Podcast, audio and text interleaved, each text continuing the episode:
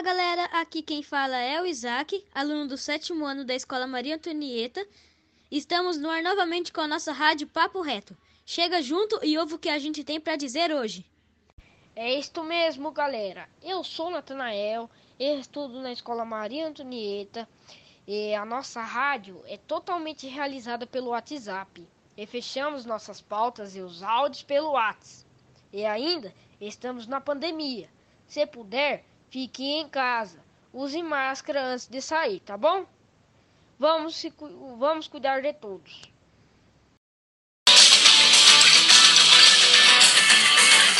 Enquanto a doença tomar o lugar da saúde, e quem prometeu ser do Olá pessoal, tudo tranquilo? Eu sou a Maria, estudo na escola Maria Antonieta Ferreira Paiar. Hoje estou aqui com a Ana. E aí galera, tudo na paz? Eu sou a Ana, também estudo na escola Maria Antonieta e estou aqui para responder algumas perguntas sobre o machismo. Então, sem mais delongas, vamos começar. Ana, o que é machismo? O machismo é um preconceito expresso por opiniões e atitudes que se opõem à igualdade de direito entre os gêneros, favorecendo o gênero masculino em detrimento ao feminino, ou seja, é uma opressão nas suas mais diversas formas das mulheres feita pelos homens. Você sabe o que é assédio e como identificá-los? Se não, nós fizemos uma lista com quatro tipos de assédios mais comuns no dia a dia das mulheres. Primeiro, conversas ou piadas obscenas a seu respeito e que você ache inapropriadas. Segundo, se alguém que não te que você não tem intimidade lhe via e-mails, mensagens ou faz ligações com teor sexual. Terceiro, assovios, sons inapropriados, insultos ou gestos intimidadores direcionados a você. Quarto, pedidos de favores sexuais em troca de benefícios. Então, esse foi o top 4. Agora vamos para a próxima pergunta. Ana, qual a taxa de feminicídio no Brasil? A taxa de feminicídio no Brasil é a quinta maior no mundo, com a média de 4,8 milhões assassinados para cada 100 mil mulheres. Segundo a Organização Mundial da Saúde, dado do Atlas de, da Violência de 2019, revelam que a morte violenta internacional de mulheres no ambiente doméstico cresceu 17% em cinco anos.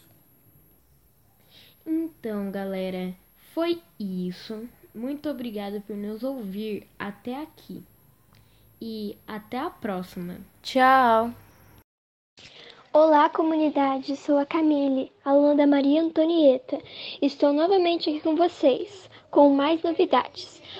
Hoje estou com a Cláudia. Ela é mãe do Davi, que está no terceiro ano, e da Isabela, que já está no primeiro do ensino médio.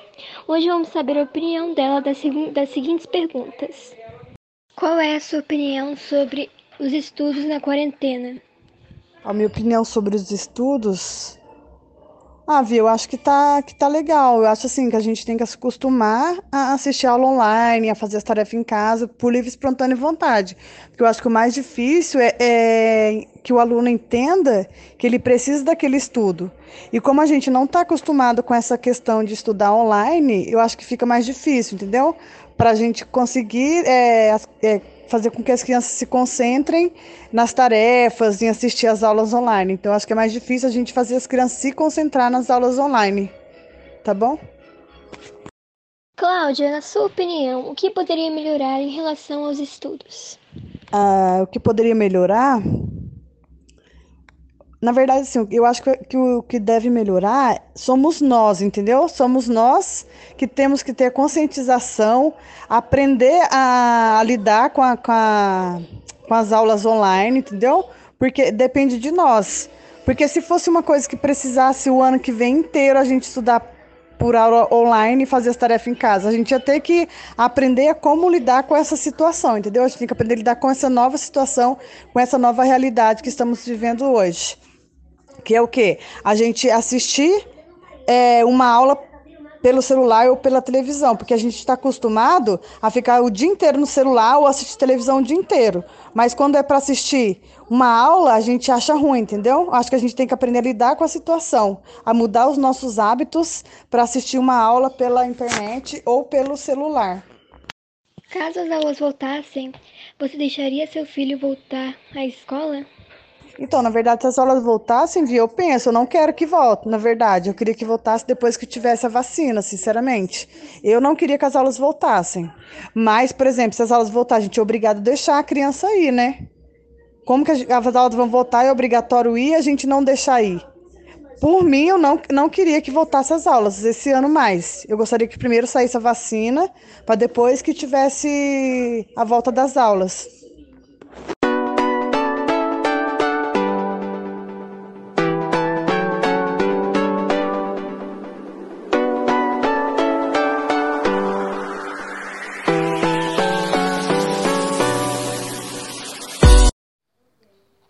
Meu nome é Bia e sou aluna da escola Mestre Maria Antonieta Ferreira Paiar. E bom, hoje eu vou falar para vocês o que é poesia. Mas primeiramente, você sabe o que é uma poesia? Não? Então vamos falar. Poesia é um gênero literário, no caso, algo que possamos ler, composta por versos bem estruturados, que nos permite trazer um tipo de sentimento. Como assim? Bom, como vocês sabem, o poeta, eles escrevem o poema por meio de sentimentos que eles sentem no dia a dia ou muitas vezes inspirações, o que é muito bonito de se ver. E nós leitores que acabamos ler, que acabamos de um jeito lendo esses poemas, a gente acaba adquirindo esse sentimento. É como se a gente pudesse sentir o que o poeta sentiu escrevendo esses poemas, o que é muito legal e interessante. Existem vários tipos de poe poemas. Uns curtos, outros longos, uns dedicados às pessoas, outros que acabam nos ajudando de alguma forma, o que é bem legal. Mas uma curiosidade: você sabia que a poesia era mais popular do que a escrita? Sim, era mesmo. E sabia também que por meio de algumas poesias, os poetas acabavam guardando de lembrança para que futuramente ou para quando os filhos acabassem pegando esses poemas, eles lessem e se lembrassem de que eles fizeram esse poema com sentimento de, antigamente, de antigamente e isso é muito legal. Já pensou guardar, fazer uma poesia e guardar de lembrança para que futuramente você pudesse pegar e ler e sentir o que você sentiu no passado? Nossa, deve tipo, ser bem legal. Isso foi o que eu queria falar mesmo, e eu queria convidar vocês que estão escutando isso para que vocês pudessem ler poesia junto comigo ou com várias pessoas, para que vocês pudessem sentir o que um poeta acaba escrevendo num poema, se inspirar e muitas vezes te ajudar. Bom, foi isso. Espero que tenha te ajudado e espero que vocês aceitem o meu convite. Beijos! E agora, vamos de poesia. Pretos. Preto para todos os racistas são os monstros, demônios, a careta que te assusta, o pássaro que não sabe cantar, a falha da galáxia, Poxa, agora eu penso, se eles têm medo, eu sou a culpada? Não, porque não é minha culpa eles terem medo do Will Smith, da Rihanna, Thaís Araújo, Lázaro Ramos.